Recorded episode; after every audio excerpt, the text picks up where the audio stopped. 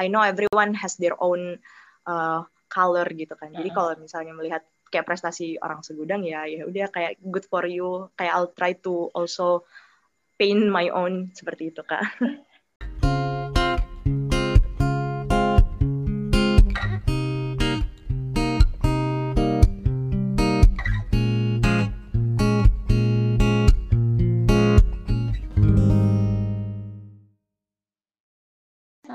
Assalamualaikum warahmatullahi wabarakatuh dan selamat malam buat mahasiswa Departemen HI yang pastinya akan mendengarkan podcast kita kali ini. Dan satu yang menarik untuk episode kali ini karena kali ini kebalik dosen yang nyari mahasiswanya buat jadi teman ngobrol. Kira-kira siapa ya yang jadi teman ngobrol saya malam ini? Daripada kita bertanya-tanya siapa sih yang akan menemani saya ngobrol malam hari ini, langsung saja saya mau sapa yang hadir malam ini menemani saya. Halo, Assalamualaikum Ica. Waalaikumsalam. Halo, selamat malam Kak Jana. Selamat malam buat teman-teman departemen yang kiranya mendengarkan, sedang mendengarkan podcast ini. Oke, okay. saya Ica katanya. Ica yang mana? Hmm, nanti kita cari tahu Ica yang mana ini. Well, Ica, apa kabar? Alhamdulillah baik-baik Kak. Kak Jana apa kabar malam ini? Alhamdulillah baik luar biasa dan tentunya saya sangat semangat karena kali ini saya ngobrolnya eh, biasanya kita ngobrolnya sama alumni atau misalnya ngobrolnya dengan sesama dosen eh, untuk share-share eh, isu-isu tentang HI. Nah, kali ini saya sangat semangat karena saya sharingnya dengan mahasiswa saya. Nah, jarang-jarang nih kan, biasanya mahasiswa nginterview dosennya, tapi sekarang spesial buat uh, episode malam ini saya yang mau menginterview Ica.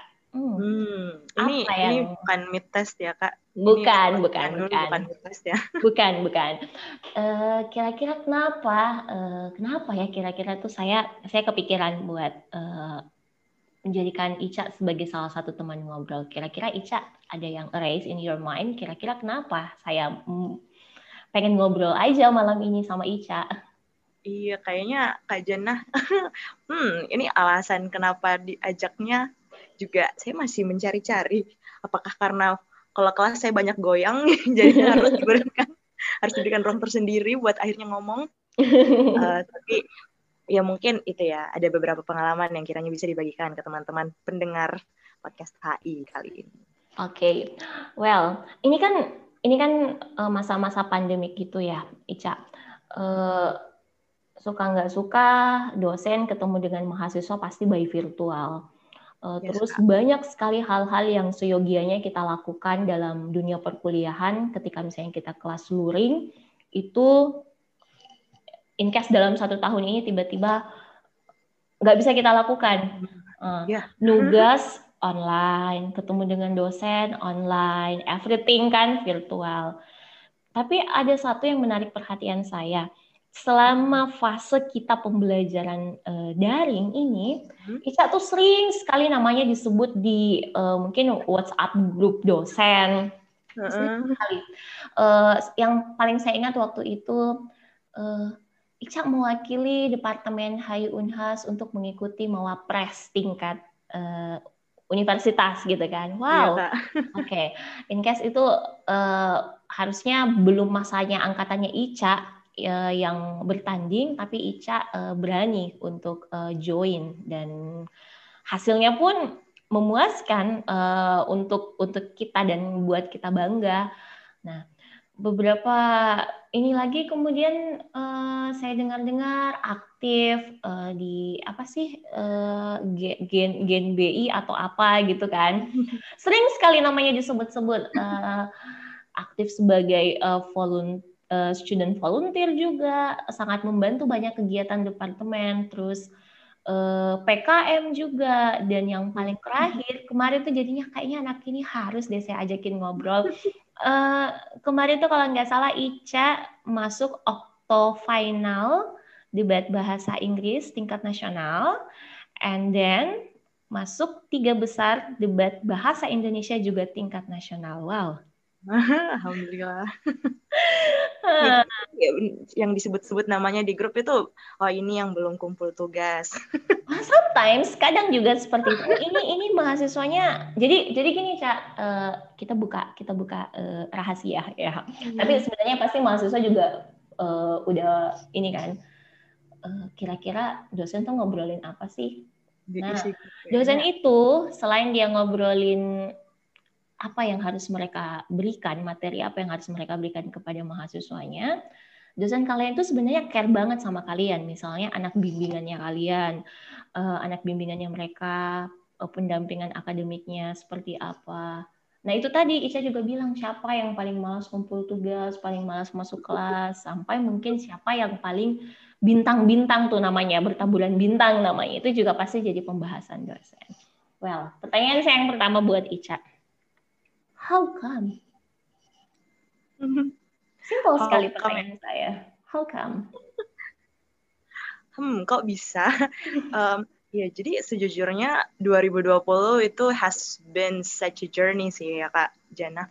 Jadi um, banyak sekali hal-hal dan kegiatan-kegiatan yang tadinya ya belum kepikiran aja sama the Maba version of Anissa Apriliani. Um, kalau yang tadi mungkin Kak Jana sempat sebut sempat menyebutkan mengenai uh, misalnya PKM. PKM itu sebenarnya sudah saya berusaha geluti sejak misalnya waktu masih maba. Ingat banget waktu itu kita dibikinkan acara sama departemen di Hotel Ibis. Itu saya ikut masih maba.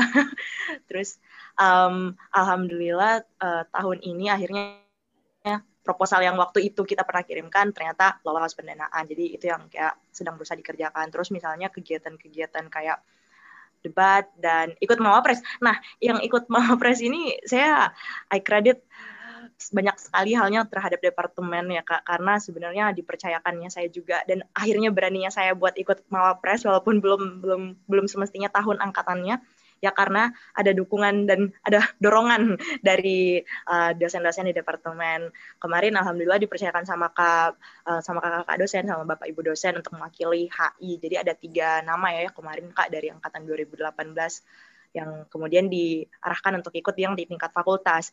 Mungkin sebenarnya waktu itu saya juga kayak miranya cuman disuruh datang buat ambil nasi dos konsumsi. Dikira iya kayak oh ini acara sosialisasi waktu itu bahasanya. Waktu itu kan Kak Bama ya yang uh, mengajak.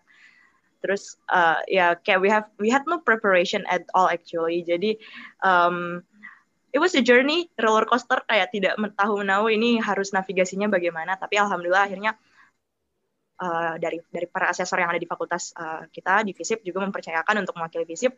Akhirnya lanjut ke lanjut ke tingkat UNIF juga. Itu ya bertanya here and there harus bertanya misalnya ke fakultas lain delegasi dari fakultas lain itu gimana sih persiapannya? Soalnya ini mohon maaf ini mohon maaf saya kan maba.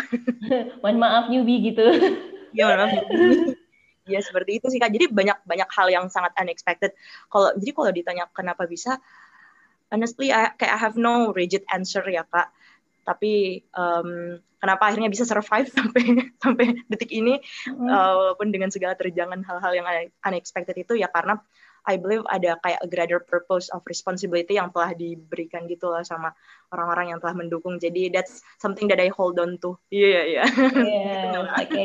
Sampai sampai katanya walaupun saya harus berdarah-darah, pokoknya saya harus tetap maju. Yeah. Oke. Okay. Uh, eh, ada rasa minder nggak sih, Ica? Minder ya, Kak. Wow, itu banyak sekali ya, Kak. Kayak I, I think salah satu hal yang paling menjadi challenge waktu itu adalah kayak not knowing where to go, not knowing ini sebenarnya sudah di step apa misalnya. Soalnya kayak kemarin misalnya Pilmapres ya ada beberapa hal administratif lah ya yang harus dipenuhi. Nah itu itu sendiri um, kelihatan kan kayak beberapa beberapa teman-teman dari fakultas lain itu sudah mempersiapkan misalnya kayak dari jauh-jauh hari atau bahkan memang sudah merupakan merupakan apa ya kayak cita-citanya gitu loh. Nah sementara saya sendiri ini kayak Iya, yang penting tidak memalukan nama fisik.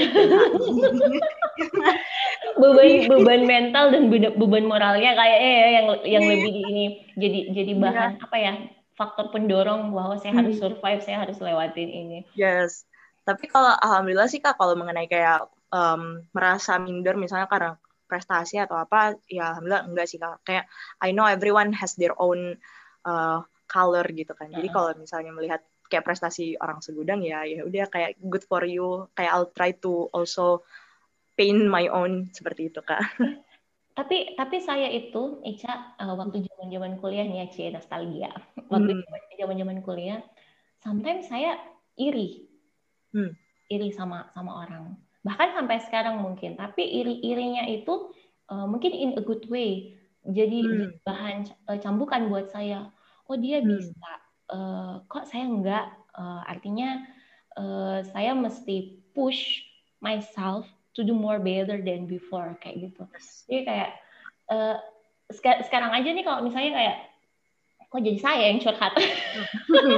Ini jadi kan jadi kan kalau kalau misalnya uh, lihat kan uh, teman-teman dosen misalnya mm-hmm. oh keren banget ini. Oh mm. kamu ya? Gimana? Kayak gitu kan. Hmm atau misalnya ngelihat mahasiswa bahkan kan oh, ini anak kok keren banget sih maksudnya kok dia bisa kayak gini kadang hmm. tuh kepoin oh ternyata gini dia oh oke okay. worth it lah buat misalnya kita kita kasih respect atau seperti apa sama segala yang yang dia lakukan kayak gitu jadi apa ya sometimes mungkin rasa iri in a good way itu ya dibutuhkan to push ourselves untuk do something better lah atau misalnya kita sampai di batas limitnya kita untuk melakukan yang terbaik. Apalagi kalau masalah masalahnya di akademik kayak gitu hmm. kan.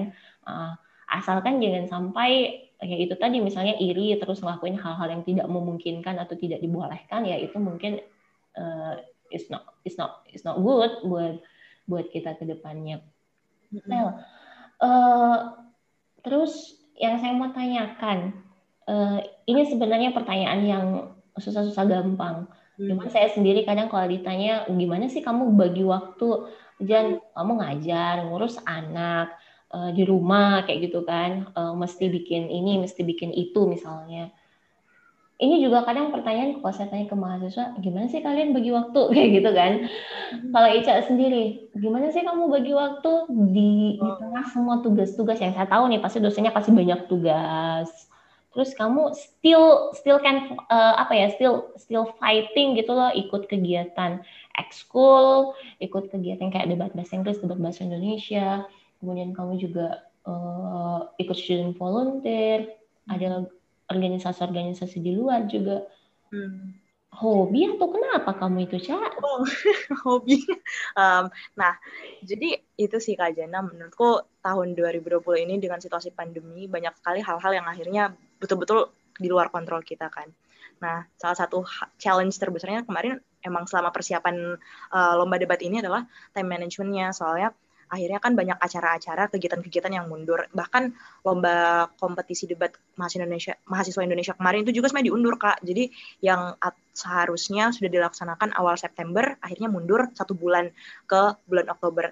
In which uh, itu mungkin bagus ya karena akhirnya ada lebih ada waktu persiapan yang banyak hmm. untuk bisa uh, prepare macam-macam. Nah, kak. Tapi uh, akhirnya agenda-agenda yang lain yang sudah terset misalnya kayak agenda agenda uh, tanggung jawab di beberapa penelitian yang uh, dosen yang saya bantu itu juga harus harus ikut mundur misalnya atau misalnya kayak di kegiatan-kegiatan organisasi juga harus ada beberapa yang dikompromikan akhirnya. Nah, jadi it was it was very challenging sih kak dan itu sangat terasa waktu mulai sudah mulai masuki uh, masa perkuliahan. Tapi I guess um, harus di push through aja ya kak. Kayak I don't know. Kemarin juga sempat ya sejujurnya aja sempat juga kayak stres dan kayak wah ini ini nggak bisa nih. Kayak kayak have to let go some kayak some things gitu kan. Tapi alhamdulillah akhirnya bisa terlalui juga. Tapi tentunya harus itu sih kak kayak kalau ada clashing schedule ya harus dikomunikasikan ke pihak-pihak yang terlibat. Soalnya kayak misalnya kita punya tanggung jawab di hal A, hal A, hal B, hal C, ya harus di harus di betul-betul dirunutkan baik-baik kayak gimana biar dapat titik tengahnya itu uh, ketemunya enaknya di mana, ketemunya enaknya kapan.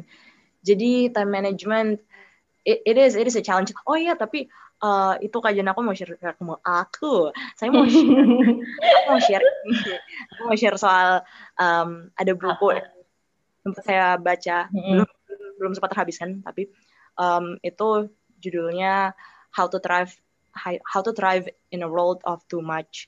Mm-hmm. Um, jadi justru pesannya di buku itu adalah kayak ya nggak usah dalam time management itu nggak usah try to crunch atau kayak mempadatkan segala hal dalam 24 jam sih. Jadi itu itu justru kayak hal yang berusaha saya terapkan sekarang. Jadi kalau misalnya memang ada hal-hal yang tidak terlalu uh, mendesak untuk dilakukan ya sudah tidak apa-apa kayak you do uh, one thing bisa besok gitu kan.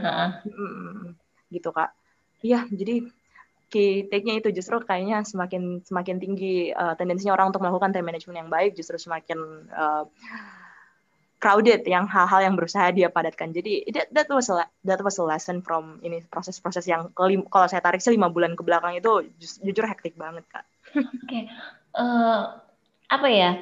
Uh, kadang kadang kalau kalau saya kalau saya melihat uh, mahasiswa uh, kadang bilang ngomongnya ngomong sama diri sendiri kadang kayak hmm. gini uh, ini mungkin tipe mahasiswa ideal kali ya. Tapi kalau saya ketemu sama mahasiswa yang satu lagi, ah bukan kayaknya ini yang ideal kayaknya. Ketemu yang satu lagi kayaknya oh bukan. Uh, jadi jadi tuh uh, terkadang sebenarnya ekspektasi ekspektasi kami tuh kayak do, dosen itu kayaknya sebenarnya simple. Mahasiswa itu bisa berprestasi secara akademik. Hmm. Uh, kalau bisa, mahasiswa juga mampu ber, uh, prestasi misalnya di luar di luar akademik kayak gitu.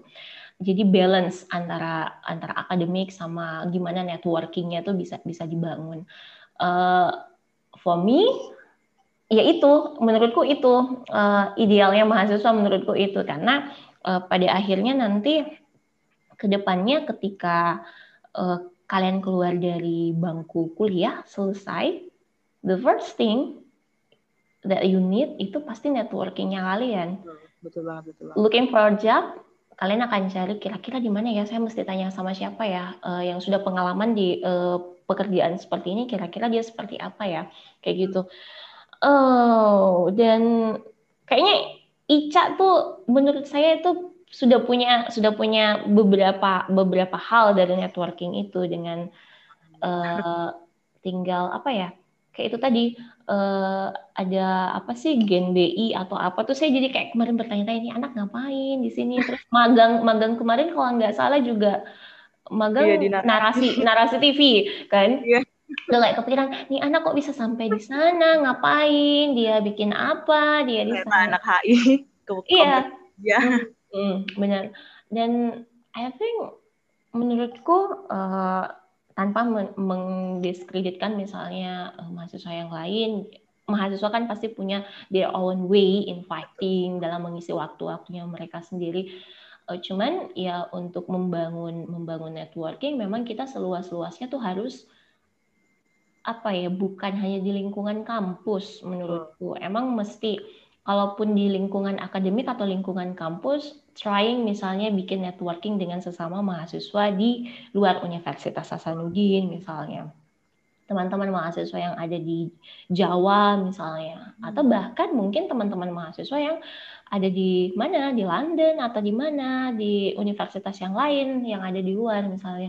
Karena ya pada akhirnya ya kita juga akan butuh itu. Apalagi kalau misalnya ke depannya kita mau lanjut uh, untuk akademisi dan lain sebagainya kayak gitu. Well uh, Ica sendiri uh, kalau misalnya saya tanya uh, kira-kira dari semua mata kuliah yang ada di HI kira-kira apa mata kuliah yang paling berkesan? Dan ilmunya itu kayaknya tuh uh, kamu pakai gitu loh. Kamu selalu ingat oh hmm. iya dosenku ngomong kayak gini in case yeah. misalnya kamu lagi debat in case misalnya kamu lagi berkomunikasi dengan orang hmm. kira-kira apa Ica? Wow, wow, ini saya sembari mengingat-ingat kembali mata kuliah yang telah terlalui dan sedang dijalani. Uh, tapi I guess ada dua sih kak yang paling berkesan itu pertama analisis kebijakan luar negeri. Ini itu Kak Jana sendiri kan ya dosennya waktu itu um, analisis kebijakan luar negeri. Terus dua yang sedang di yang sedang uh, berlangsung sekarang itu sebenarnya kelas diplomasi justru kak. Mm-hmm. Um, di analisis kebijakan luar negeri itu kemarin kita membahas banyak ya kak Jana kayak bagaimana misalnya cara negara uh, sebagai rational aktor menentukan uh, policy-nya in decision making strategi-strategi apa taktis-taktis apa saja yang dilakukan itu sangat uh, menurutku sangat itu sih relevan bahkan untuk uh, kehidupan sehari-hari gitu jadi kayak um, misalnya dalam in times of crisis kira-kira tendensinya sebuah sebuah pemimpin negara untuk melakukan kebijakan A itu akan seperti apa dan dan sebagai macamnya. Menurutku itu bakalan sangat bisa di di, di apa ya istilahnya kayak bisa gitu ya. Uh -uh, bisa jauh lebih membumi konsepnya kayak bahkan di masa-masa sekarang juga orang-orang manusia uh, aku rasa banyak kali hal-hal yang juga dia lakukan itu sama seperti bagaimana negara juga mengambil keputusannya. Terus diplomasi. Nah, diplomasi kebetulan uh, semester ini dibawakan oleh Kak kalau kelas yang saya ambil itu dibawakan sama Kak Aca, Kak Biondi sama um, bentar lagi Pak Ishak nih yang untuk uh, second half-nya. Mm. Dan uh, kemarin sharing-sharingnya banyak banget kayak ini masih berlangsung kayak masih berlangsung tapi kayak in negotiating for example itu Kak, Kak Biondi menjelaskan banyak sekali kayak hal-hal yang uh, pokoknya kayak oh iya seperti Apli, pokoknya bisa diaplikasikan banget dalam kehidupan sehari-hari. Mm, mm, mm, mm. Kalau untuk ya mata-mata kuliah lain juga sangat membantu untuk itu sih kak kayak misalnya di debat di hukum internasional juga banyak hal-hal yang akhirnya oh ya that's this is what I learned in class jadi bisa saling ber berkorelasi gitu-gitu. Banyak sih kak, I really enjoy mata kuliah di HI. Oke, okay, so far ketika Ica Ica sekarang kan semester lima atau enam ya? Lima, oke. Okay. Uh, kira-kira nih kalau misalnya besok uh, diminta buat buat bikin skripsi. Wow. wow. Kira-kira mau nulis apa? Oh, oke. Okay. Uh, jujur sebenarnya uh, alasan kenapa juga saya berusaha untuk terjun di berbagai macam hal itu karena I'm still trying to, to find apa ya yang sebaiknya di di pursue gitu. Soalnya saya ingat waktu semester lalu sempat di kelas metode penelitiannya Kak Aswin, Kak Aswin tuh mengundang Kak Ayu, Kak Ayu Anastasia, Kak Agor ya. Mm. Uh, dan Kak Agor cerita soal kayak bagaimana skripsi itu adalah salah satu hal ya it, bukan bukan akan menjadi identitas juga sih, tapi kayak bakalan sangat erat gitu kan. Kayak you will spend kayak you will invest a lot of time dengan skripsi itu. Jadi make sure hal itu adalah memang hal yang pengen uh, diteliti ya, sangat ingin diteliti dan memang menarik. Nah jadi itu yang sedang saya cari. Tapi kalau untuk interestnya sendiri I'm leaning towards um, diskursus sosial dan US politics sih kak. Jadi I, I don't know, this is an interesting year sih kak karena 2020 ada US election dengan iya, segala dengan segala ya yeah, we know. uh, dan masih menarik sampai hari ini kalau ngelihat ngelihat baru-baru ini kan Trump kemudian pakai pakai masker wow. Iya, terus dia dada-dada lagi nih kak dia keluar dari rumah sakit sudah dada-dada tanpa yeah. masker itu uh, interesting. Jadi um, US politics. Jadi ya entahlah kak. Kita juga sih juga ada interest di uh, EPI tadinya. Tapi uh, untuk ke depannya ya uh, I'm trying to connect the dots yeah. atas ah, interest betul betul. Tapi kan tapi kan memang uh, sometimes kadang juga juga tema-temanya bakalan bakalan berubah. Karena memang HI itu isunya tuh sangat dinamis sekali. Yes. something happen today uh, mungkin besok tiba-tiba gimana itu bisa hmm. mempengaruhi juga sih ide-ide kita dalam dalam meneliti Iya. Well, mungkin jadi jadi uh, pertanyaan terakhir nih buat buat Ica. Iya kak. Uh, kira-kira uh, saya saya jadi jadi pengen ini hal hmm. yang paling menarik antara engagementnya Ica misalnya dengan teman-teman di kampus atau dengan hmm. uh, dengan departemen itu apa kira-kira Ica? Oh soal engagement ya kak di HI um, ini untuk teman-teman pendengar juga kayaknya sangat perlu di highlight. Siapa tahu ada calon-calon mahasiswa baru ya kak yang akan mendengarkan podcast ini. Tapi satu hal yang paling saya senangi di HI itu adalah kita sangat dekat, sangat erat. Jadi kayak antara mahasiswa uh, dan bapak ibu dosen, kakak-kakak dosen itu sangat erat ya. Jadi kayak saling saling rasa saling merangkulnya itu sangat terasa kak. Jadi uh, I imagine HI itu kayak sebuah rajutan net banget kayak rajutan yang sangat erat gitu. Jadi um, soal engagement, kurasa banyak kali ya kak platform yang kayak kemarin misalnya ada student volunteer. Uh, saya kan mulai merintis ini merintis merintis merintis karir di dari tahun dari tahun berapa ya cak? Um, pertama ikut volunteering pertama di kegiatan departemen itu sebenarnya akhir tahun 2018. Jadi waktu itu ada Global Migration Film Festival itu uh, kayaknya proyeknya Kak Aca sama Kak eh, sama Pak Ishak. Terus saya bantu bantu waktu itu membantu oh, kerja sama dengan IOM kalau nggak iya, salah. Iya, ya, Kak. Uh, uh, uh. Terus lanjut 2019 waktu Kak Janah jadi project officer-nya buat uh, eh, PMB angkatan 2019. Nah, tahun ini alhamdulillah dipanggil kembali. Kalau saya kira dosen-dosen kapok. Oppo gitu ternyata. Untuk PMB yang tahun 2020, project officer-nya Kak Aca. Ya, jadi sangat erat sih. Jadi alhamdulillah banyak sekali kesempatan kesempatan-kesempatan yang datang justru dari dosen-dosen informasinya dan teman-teman juga uh, di departemen HI itu sangat besar ya Kak antusiasnya untuk mengikuti. Jadi it's been very great. Kayak engagement rate tidak di diragukan lagi uh, ingin kembali rasanya ke kampus. Sudah sangat rindu kampus kayaknya yeah. rindu untuk uh, kuliah luring. Semoga pandemiknya cepat cepat selesai lah biar kita bisa kumpul-kumpul lagi ngobrol-ngobrol lagi di lantai tiga.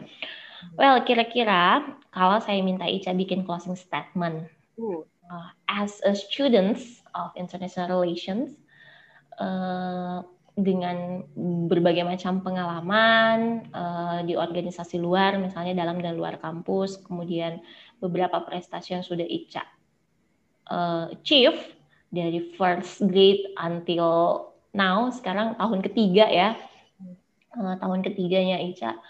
Kira-kira Ica mau ngomong apa sih, Cing? Mau ngomong apa? apa? Uh, Oke. Okay uh, closing statementnya ya kak. Jadi um, there's this one quote that I'm making up itu uh, live as live as you gravitate towards your true north. Um, jadi saya yakin teman-teman juga nanti selama perjalanannya di Departemen HI bakal menemukan purpose-nya itu sebenarnya mau ke mana. Nah semoga dalam proses mencari tujuannya itu teman-teman bisa sambil mengempower orang-orang di sekitarnya sih kak. Jadi um, jangan misalnya achieving something jangan cuman berpikir dan berorientasi mengenai dirinya sendiri tapi kayak make sure kayak you lift other people up juga jadi kalau misalnya ada hal-hal yang misalnya bermanfaat buat teman-teman bisa dibagi ke teman-temannya yang lain. Karena banyak sekali proses kak. Kurasa yang uh, alhamdulillah saya dapatkan justru juga karena saya misalnya dapat informasi dari teman-teman kayak gitu. Jadi uh, ketika sudah terbangun sebuah ekosistem yang uh, seerat itu dalam HI semoga bersama-sama kita bisa um, empowering each other dan menjadi uh, mahasiswa yang jauh lebih baik dan jauh lebih berimpact kepada masyarakat. Waduh, asik asik asik. eh uh, tadi tadi saya sebenarnya saya bilang uh, closing statement sebenarnya, tapi saya kemudian kepikiran uh, mm-hmm. mungkin jadi benar-benar jelas ini cak. Iya kak. Kepikiran as uh, international relations students mm-hmm. uh, tanggal 5 omnibus law. Uh uh, okay uh, how did you respect uh, how how did you respond about it Oke, okay. ini omnibus law adalah salah satu. Ini saya jujur sedang sedang bersedih juga kak kayak waktu dapat beritanya wah ini rasanya kayak di di beat di, ini pengkhianatan terbesar gitu loh kak. Wow, wow.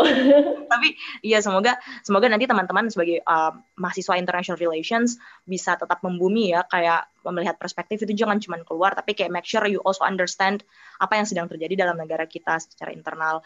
Jadi uh, make sure to read advokasi uh, untuk pahami dulu deh baca baca aja dulu kayak isunya isunya itu sebenarnya apa. Terus uh, ketika sudah paham cobalah untuk advokasikan ke orang-orang lain bagaimana sebenarnya um, omnibus law ini ber, berdampak kepada para masyarakat karena saya yakin hal ini akan sangat merugikan ya bagi, bagi begitu banyak lapisan masyarakat jadi semoga uh, teman-teman yang mahasiswa HI bisa lebih kritis lagi dalam mengkawal dan ya mengawal para itu para para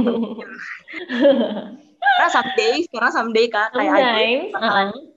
Bakalan iya bakalan kayak salah satu dari kita juga bakalan jadi decision maker public policy maker yang ada di sana duduk gitu kan jadi semoga bisa dijadikan sebagai sebuah pelajaran dan tidak terulang ya gitu kak Oke okay deh.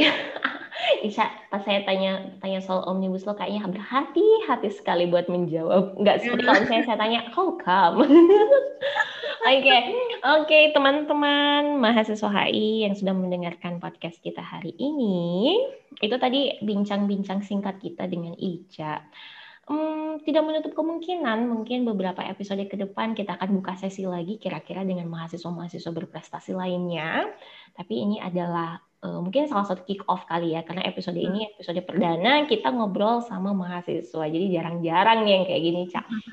Well, thank you Ica buat buat waktunya uh, karena mau berbagi pengalaman dan beberapa hal yang mungkin bisa di highlight dan bisa jadi uh, apa ya semacam oh uh, ini ya mungkin uh, semacam pembanding atau misalnya yeah. bisa jadi uh, learning lesson juga buat teman-teman apalagi untuk mahasiswa-mahasiswa baru yang lagi bingung-bingungnya ini virtual learning saya mesti hmm. ngapain ya oke okay. jadi jangan berputus asa teman-teman because dalam kondisi seperti ini pun kita masih bisa berprestasi Oke, ini salah satu salah satu contohnya DKI Ica di sini yang tadi ngobrol tentang di 2020 itu ternyata dia adalah salah satu mahasiswa yang cukup sering sekali dosen-dosen sebut namanya karena dia orang sedang bingung mau ngapain di 2020 dia asik-asiknya bikin prestasi. Wow. Oke, okay. WFH ternyata tidak membatasi, malah mempush dia buat breathe out their limit. Iya, Jadi semakin banyak ya kak opportunity yang hadir di masa online ini.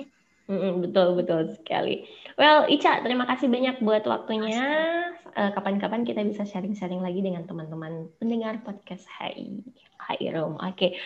terima kasih teman-teman uh, buat uh, waktunya. Uh, tadi kita sudah sempat ngobrol dengan Ica. Uh, sampai ketemu lagi di episode selanjutnya. Uh, saya akhiri podcast kita malam hari ini. Uh, sampai jumpa lagi. Saya Jana undur diri. Wassalamualaikum warahmatullahi wabarakatuh. Waalaikumsalam warahmatullahi